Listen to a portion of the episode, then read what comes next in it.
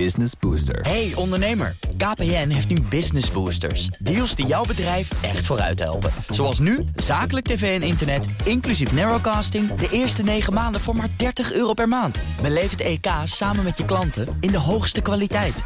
Kijk op kpn.com/businessbooster. Business Booster. BNR Beurs wordt mede mogelijk gemaakt door Bridge Fund. Make money smile. BNR Nieuwsradio. BNR Beurs. Jelle Maasbach. Goed dat je luistert. Het weekend staat bijna voor de deur. Nog even volhouden. Hier alvast een aflevering van BNR Beurs voor je. Het is donderdag 27 juli, de dag dat de ECB opnieuw de rente verhoogt. The Governing Council therefore today decided to raise the 3 key ECB interest rates by 25 basis points. De AEX dan sloot op de hoogste stand van dit jaar, gesloten boven de 791 punten, een stijging van maar liefst 2,1%. ASMI 10,5% erbij, maar liefst de grootste winnaar. Weer heel veel nieuws, zoals je hoort. Dat bespreek ik met olie- en gasexpert Ronald de Zoete en eigenaar van energieaandelen.nl. En over olie gesproken. Shell kwam met de kwartaalcijfers. Cijfers die behoorlijk tegenvallen. De winst kelderde in het tweede kwartaal. Gaan we zo uitgebreid over praten. Maar eerst Ronald, goed dat je er bent. Wat viel jou nog meer op vandaag? Ja, ik las een krantenkopje dat er een mogelijke vrieskou zou komen later deze eeuw. En dat staat eigenlijk haaks op alle ontwikkelingen die we nu zien in de media met betrekking tot het klimaat. Dus dat verbaasde me eigenlijk wel. Ja, en hoe zat dat dan? Wat kunnen we dan verwachten? Ja, het is een onderzoek gedaan door een echtpaar uit Denemarken. En wat ze eigenlijk zeggen is dat door de opwarming van de aarde, dat eigenlijk Groenland meer smeltwater gaat produceren. En daardoor eigenlijk een stroming van warm water vanaf de Evenaar richting het oosten van Amerika en het westen van Europa verstoord gaat worden. En daardoor de temperatuur beïnvloed kan gaan worden. En we, ongeveer met een hele grote onnauwkeurigheid, maar rond 2060 kunnen gaan rekenen op extreem kouder weer. Maar dat is natuurlijk met een betrouwbaarheid van zoveel procent. Hè. Dat is natuurlijk nog geen waarheid. Nou, over procenten gesproken. Ik wil aftrappen met het rentebeleid van de ECB. Je hoorde eerder Christine Lagarde net al. De Europese Centrale Bank doet er een kwartje bij. Want, zegt Lagarde, de prijsstijgingen zijn nog altijd veel te hoog. Inflation continues to decline, but is still expected to remain too high for too long. En toen dacht ik, dat hoor ik wel eens vaker. Nou, dat klopt. Dit zei Lagarde vorige maand. Inflation has been coming down, but is projected to remain too high for too long. Dit zei ze in mei. The inflation outlook continues to be too high and for too long. En dit zei ze in april. Inflation is projected to remain too high for too long. Ronald, denk je dat die inflatie te hoog is? Ja, ik ben geen econoom, maar de energieprijzen die zijn hard gedaald. En toch zien we in de kerninflatie dat de inflatie alsmaar hoog blijft. En we zouden graag zien dat het snel omlaag komt. Maar ja, omdat de ECB zelf die geldkraan open heeft gezet, eigenlijk te lang, zoals je kijkt naar Amerika, hebben we deze prijs te betalen. Dus ik denk dat we nog inderdaad, wat zij zegt, nog wel iets langere tijd hogere rentes gaan zien, helaas. Ja, haar Amerikaanse collega's kwamen gisteren naar beurs, voor ons naar beurs met het besluit. Daar gaat de rente ook omhoog met een kwartje. Naar het hoogste niveau sinds 2001. En van stoppen wil de Fed nog niet weten. Het houdt de deur open voor verdere verhogingen. Want, zegt Jerome Powell, tussen nu en de vergadering van september komen er nog 2 arbeidsmarktrapporten en 2 inflatiemetingen en nog heel veel andere economische data. Het verlagen van de rente, daar hoeven beleggers dit jaar niet op te rekenen. We'd be comfortable cutting rates when we're comfortable cutting rates. And that won't be this year, I don't think. It would be...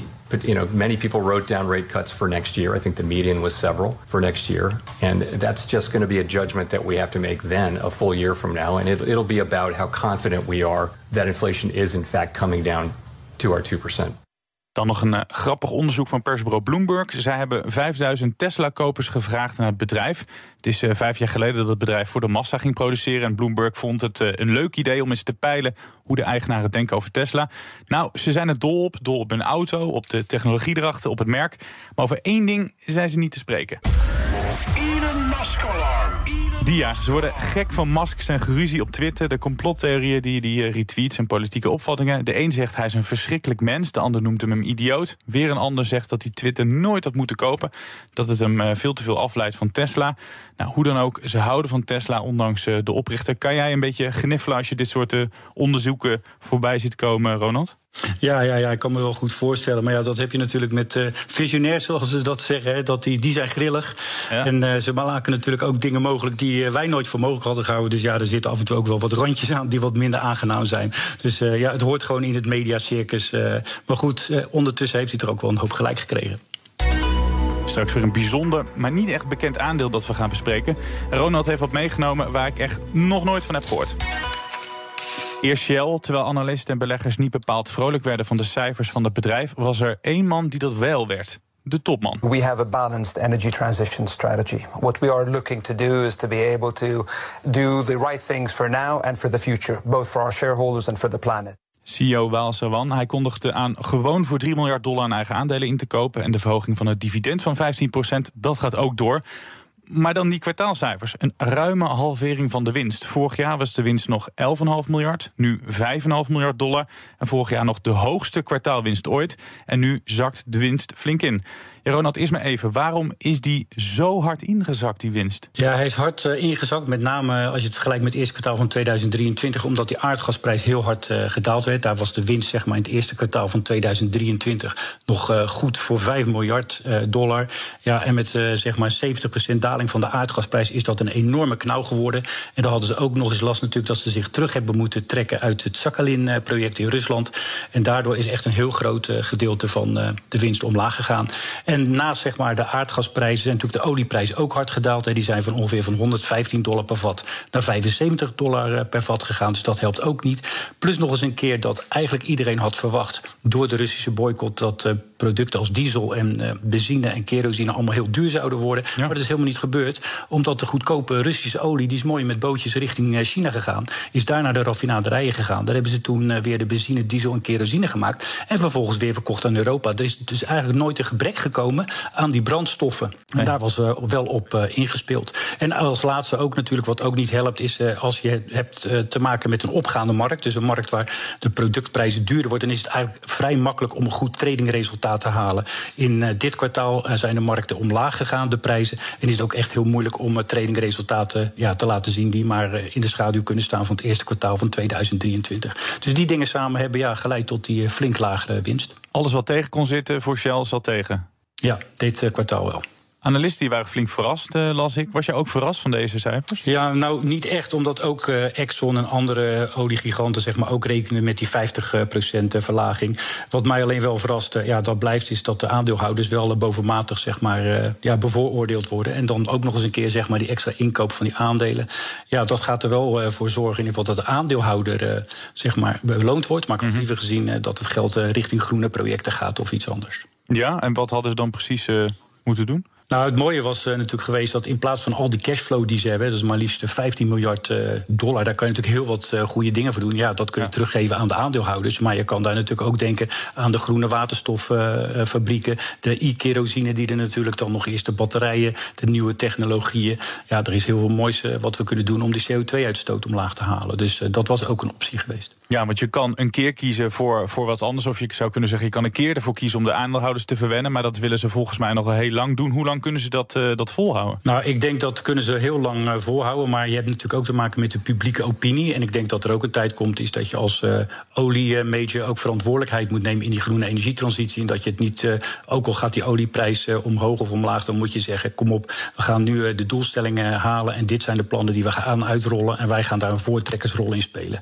Dat is eigenlijk de publieke opinie aan het worden. En ik denk dat ze steeds moeilijker weg gaan komen met het alsmaar meer belonen van de aandeelhouders. Je haalde net die concurrenten aan, hè? Chevron en Exxon, dat zijn concurrenten waar ze heel graag qua beurswaarde bij in de buurt willen komen. Eerst maar even, doen zij het een stuk slechter dan die concurrenten of doen ze het allemaal even slecht op dit moment? Nee, de Amerikaanse oliebedrijven die doen het echt wel een stuk beter. En dat komt omdat ze gewoon meer dollars uit een vat olie weten te persen door hun focus, hyperfocus zeg maar. En eigenlijk alleen Shell het een stuk beter doet wanneer ook de aardgasprijzen het goed doen, omdat in tegenstelling tot, zeg maar, Amerikaanse collega's, dat Shell heel veel aardgas in de portfolio heeft. Dus als er geen gekke aardgasmarkt is, dan zie je dus dat die olie-majors in de Verenigde Staten het stukken beter doen. Mm-hmm. Ze willen natuurlijk heel graag meedoen met die grote jongens uit de VS. Ze hebben het meerdere keren gezegd. Die beurswaarde van Chevron en Exxon is veel meer. Dus ze zijn veel meer waard. Mm-hmm. Ze willen ook richting die beurswaarde. Snap jij die beurswaarde-obsessie met de Amerikanen? Ja, nou ja, Amerikanen zijn sowieso meer voor Amerikanen, hè, als nationalisme, maar ook eigenlijk als pensioen hebben heel veel werknemers aandelen in hun positie. En die willen gewoon duidelijkheid. En dat is eigenlijk ook wat Shell steeds verweten wordt en nog steeds als verwijt krijgt, is dat ze geen goede strategie hebben. Ze willen niet echt kiezen voor die oliekant. Ze kiezen ook niet echt helemaal voor die groene kant. En die Amerikaanse beleggers, die willen graag duidelijkheid. Die willen graag een duidelijke visie van een bedrijf, dat ze zeggen, we gaan 90% voor olie. Doen we nog bijvoorbeeld 10% ondergrondse CO2-opslag. Mm-hmm. En dat wordt de koers voor de komende 15 jaar. En die duidelijkheid, die ontbreekt een beetje bij Shell op dit ogenblik. Nou, vorige maand hebben ze gezegd, we gaan niet minder olie oppompen. Je zou kunnen zeggen, dat is toch ook een strategie? Ja, dat is ook een strategie. Hè. Ze hebben nu duidelijk ingezet, dat is in ieder geval wat ze dus hieruit geleerd hebben, is dat ze duidelijk gaan maken naar die belegger dat ze meer gaan inzetten op fossiele brandstof en overwegen om misschien een nieuwe divisie op te zetten met groene energie, om zomaar toch meer focus te krijgen op de oliekant en dat eigenlijk een beetje los te trekken van de ontwikkelingen op de groene energie. Ze kiezen wel een soort van, zou je kunnen zeggen, is het ook een slimme strategie wat jou betreft? Nou, ik denk wel dat het heel slim is dat ze het meer gaan losweken. Want we weten nu eenmaal dat er veel verdiend wordt in olie en groene energie. Hè, zeg maar de dingen die ze doen, wordt vaak met elkaar verweven. En het zou fijn zijn als ze gewoon een duidelijke focus hebben voor waar ze voor staan. Op groene energie, wat zijn de plannen, wat gaan we doen, hoeveel geld trekken we ervoor uit? En dat doen we ook voor olie. Zo dan kun je ook, zeg maar, als belegger duidelijk kiezen waar je voor gaat. En je kunt het bedrijf ook duidelijk houden aan de doelstellingen die ze hebben gelegd voor zichzelf. En nu wordt dat een beetje wazig tussen het olie- en het groene energiegedeelte. Dus ik zou er wel voor zijn dat ze inderdaad wat meer een andere divisie bijvoorbeeld op zouden zetten, waardoor de verantwoordelijkheid ook echt bij die mensen in die divisie neer kunnen zetten en ze daarop ook kunnen afrekenen en ook kunnen toejuichen als ze het goed doen. Oh, want de CEO die zei vanochtend, het bedrijf hoeft niet opgesplitst te worden. Die twee onderdelen, dus het duurzame onderdeel en het fossiele onderdeel, kunnen prima naast elkaar bestaan. Ja, naast elkaar. Ze hoeven natuurlijk, kan gewoon Shell binnen Shell, hè, gewoon twee divisies. Dat is helemaal prima. En het grote voordeel daarvan is als je Shell één bedrijf is, heb je natuurlijk een enorme goede reputatie. Met je kredietwaardigheid kun je heel makkelijk aan geld komen. Dus het heeft best wel veel voordelen als je dat binnen het bedrijf houdt. En ook Total Energies heeft vorige week dat gedaan. Die heeft de overige aandelen gekocht, de 75% van hun eigen energietak. En het is nu ook één bedrijf. Maar er zijn nog steeds wel twijfels, ook in ons gesprek, dat we niet helemaal uitkomen. Want kan je ook beredeneren dat de aandeelhouder ook niet helemaal weet op dit moment waar Shell staat. Gaan ze die nog wel overtuigen van hun nieuwe strategie, van hun nieuwe ambities? Nou, ik denk als je er twee divisies van maakt, dan komt daar uiteraard ook een strategie en allemaal doelstellingen bij te hangen. En daar kan je wel degelijk door je aandeelhouders op aangesproken worden. En daar kun je tijdens de jaarlijkse vergadering natuurlijk dan ook de board op aanspreken. Maar ik denk wel eerst dat je de structuur dan moet veranderen, waardoor het ook inderdaad voor die belegger heel duidelijk wordt wat nu de doelstellingen zijn voor Shell. Ja, ben je nogal optimistisch over de toekomst van dit bedrijf? Ja, ik ben wel optimistisch over Shell. Ik zie dat ze op de Maasvlakte nu een grote waterstoffabriek gaan bouwen. Weet je, ze zijn heel druk met synthetische kerosine. Ze zijn ook druk met batterijen, windparken. Alleen, ze kunnen best wat sneller als je kijkt naar al het geld wat verdiend wordt. Dus die draai naar groen, die is best wel mogelijk. Maar er moeten dan concreet door Shell ook doelstellingen worden gezet. Waar wil je zijn in 2025 en in 2030? Zodat het geen verrassing is waar ze heen gaan, maar dat er duidelijk een stip is aan de horizon wat wij van Shell mogen verwachten ten aanzien van die duurzame energietransitie. En ik heb gehoord dat jij je glazen bol naast je hebt staan, dus dan kan je goede voorspelling doen. Gaan ze uiteindelijk die beurswaarde van Chevron en Exxon aantikken, denk je? Oei, dat is een lastige. Nou, ik denk eerlijk gezegd van wel. En waarom? Omdat ik denk dat zij zijn nu nummer 1 in de wereld met hun LNG-portefeuille. Ze gaan in 2030 ingehaald worden door Total Energies, maar dan zijn dat de twee grootste spelers. En ik verwacht eigenlijk dat de olieprijs nog een kleine stijging gaat maken en daarna toch een val gaat maken. Maar juist de LNG-prijs alleen maar omhoog gaat, omdat al die kolencentrales uiteindelijk vervangen moeten gaan worden. En aardgas, zeg maar, de enige echte alternatief op dit ogenblik is dat met de kostprijs kan concurreren. En daardoor gaat die vraag naar LNG ook verdubbelen richting 2040. Dus ik denk dat Ja, ik denk dat ze inderdaad die prijs kunnen aantikken. Dan naar Meta, moederbedrijf van Instagram, Facebook, WhatsApp en sinds kort Threads. Dat versloeg dan weer wel de verwachting van analisten. En hoe? 1 miljard meer aan omzet. En dat omdat ze veel meer advertenties verkochten. Vooral de Chinese adverteerders die kochten flink in. In het tweede kwartaal was de omzet 32 miljard. En ze denken dat het in het huidige kwartaal zo tussen de 32 en 34,5 miljard gaat liggen. Ja, ze denken dus dat bedrijven flink geld uit blijven geven. De economie blijft groeien. Denk jij dat ook? Nou ja, wat je ziet is dat wereldwijd nu de economieën wel wat zwakker zijn geworden. Ja, en als je zeg maar dezelfde hoeveelheden produceert, zul je toch een weg moeten vinden om al die producten te verkopen. En ja, dan is reclame wel een van de beste tools, zeg maar, om je afzet te kunnen vergroten. Dus ja, je ziet dat dat op dit ogenblik wel in een voordeel speelt. En daarbij denk ik dat het ook, ja, als je kijkt bijvoorbeeld even naar elektrische auto's, dat producten ook steeds meer op elkaar gaan lijken. Dat ook steeds moeilijker wordt om te kiezen. Ja. En dat onderscheidende vermogen, dat kun je namelijk via die reclame ook een stuk groter maken, wat ook wel je verkoop weer aan kan jagen. Dus ja, ik zie er toch wel een trend in voorlopig dat die uitgaves gaan toenemen. Het was een enorme jubelstemming, maar ik moest wel even denken aan de Metaverse, het experiment van Zuckerberg. Dat wil nog niet helemaal vlotten, daar gingen miljarden in. Nee. Komt dat ooit nog goed, denk jij? Ja, het is natuurlijk, het staat werkelijk in de kinderschoenen. Het is een hele structuur die op wordt gebouwd. En eigenlijk heeft het ons als doel in ieder geval dat mensen in een digitale wereld gaan leven, gaan kopen, verkopen, gamers. Je eigen rol als persoon digitaal, beroemdheden, vloggers die hun producten kunnen verkopen. Het betalen met crypto's, de gaming-industrie die nu al 200 miljard per jaar omzet heeft, die gaat daar ook hard op inspelen. Dus het is wel wat. En die zijn nu zeg maar de stijgers aan het leggen, waardoor Facebook één van zeg maar de bedrijven is. Hè? Want daarnaast heb je nog Roblox, je hebt de Epic Games die voor de gaming gaat zorgen, Microsoft, Nvidia, ook artificial intelligence natuurlijk ook heel belangrijk, zeg maar, om verder zeg maar, dat heel snel te kunnen ontwikkelen, met name de software.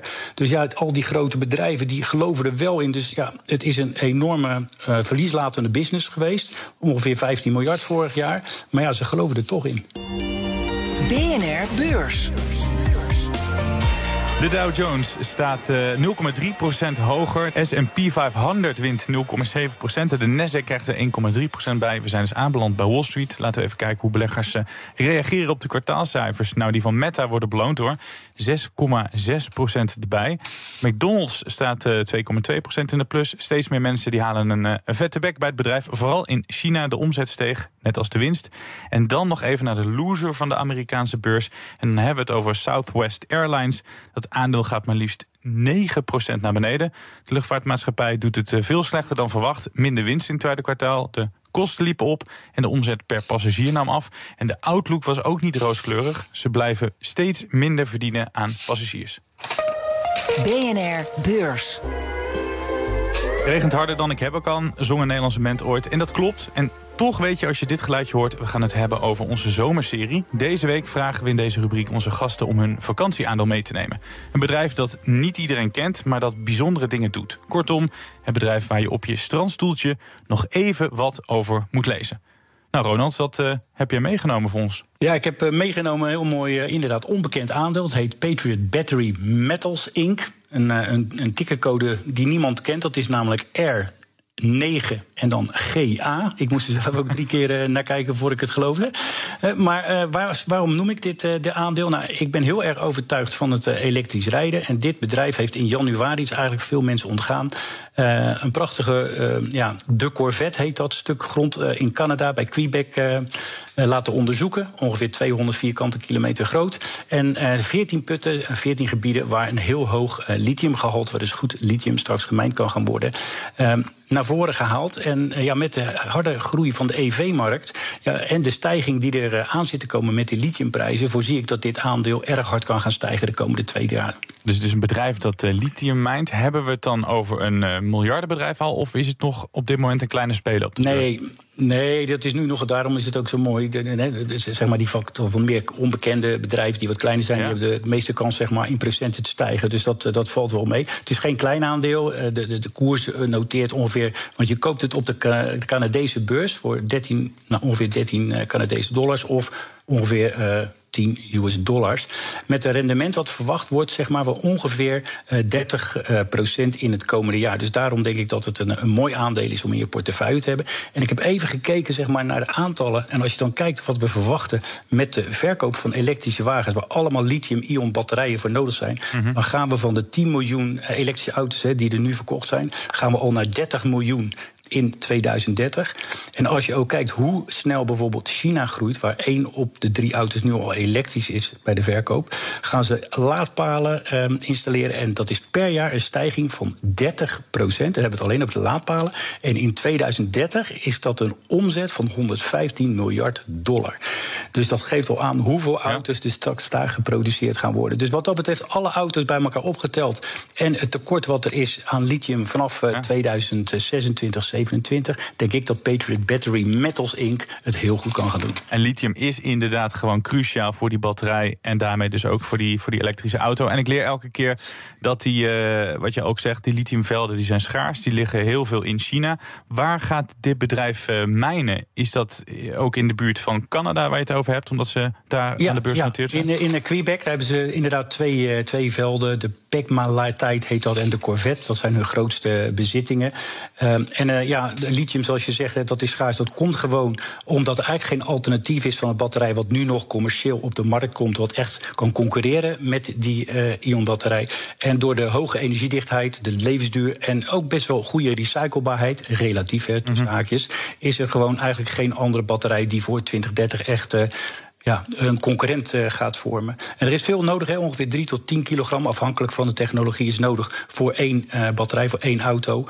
Dus als je dan ziet van wat er nu gemijnd wordt en aan aantal velden berekend is dat wel voldoende, zeg maar. Er is genoeg lithium in de wereld, maar er zijn veel te weinig mijnen. En dit bedrijf speelt daar dus op in. Is het ook een aandeel dat je zelf in bezit hebt? Ja, dat heb ik ook. En mijn klanten hebben dat ook allemaal in bezit. Dat heb ik ongeveer een maand of 2 geleden gekocht. En eigenlijk steeds meer van die batterijenfabrieken. Omdat we nu eenmaal te maken krijgen met de schaarste aan materialen. En misschien ook wel dat die handelsoorlog natuurlijk tussen de VS en China, dat ook nog wel de boel op scherp gaat zetten als het aankomt op lithium. Want je hebt het een paar maanden, als je kijkt naar de afgelopen 5 jaar, is het ruim 450% gestegen. Ik weet niet op hoeveel winst jij staat, maar hoe lang denk je nog dat het aandeel zo door kan stijgen? Nou ja, dat hangt natuurlijk erg af van die hockeystickcurve van die lithiumprijs en hoe snel, zeg maar, het elektrisch rijden omarmd wordt in heel de wereld. Ja. Maar ik zou het zeker voor tot 2030, zeg maar, aanhouden. Gewoon aanhouden. Je ziet hoe hard het al gestegen is en ik verwacht gewoon dat die trend zich doorzet. Dus voor de redelijk lange termijn aanhouden dan? Ja, voor de redelijke lange termijn niet snel wegdoen, want het elektrisch rijden, dat we zien echt pas aan het begin. En we gaan nu door een relatief makkelijke tijd, omdat de lithiumprijs gezakt is van ongeveer 600.000 yuan naar 300.000. Maar die trend gaat snel keren en dan zul je zien dat ook dit aandeel daar nog eens een extra boost van gaat krijgen. Ja, want je zegt het tussen neus en lippen door, maar het is wel een behoorlijk risico als die lithiumprijs weer in één keer halveert, zoals wat je zei in maart van dit jaar.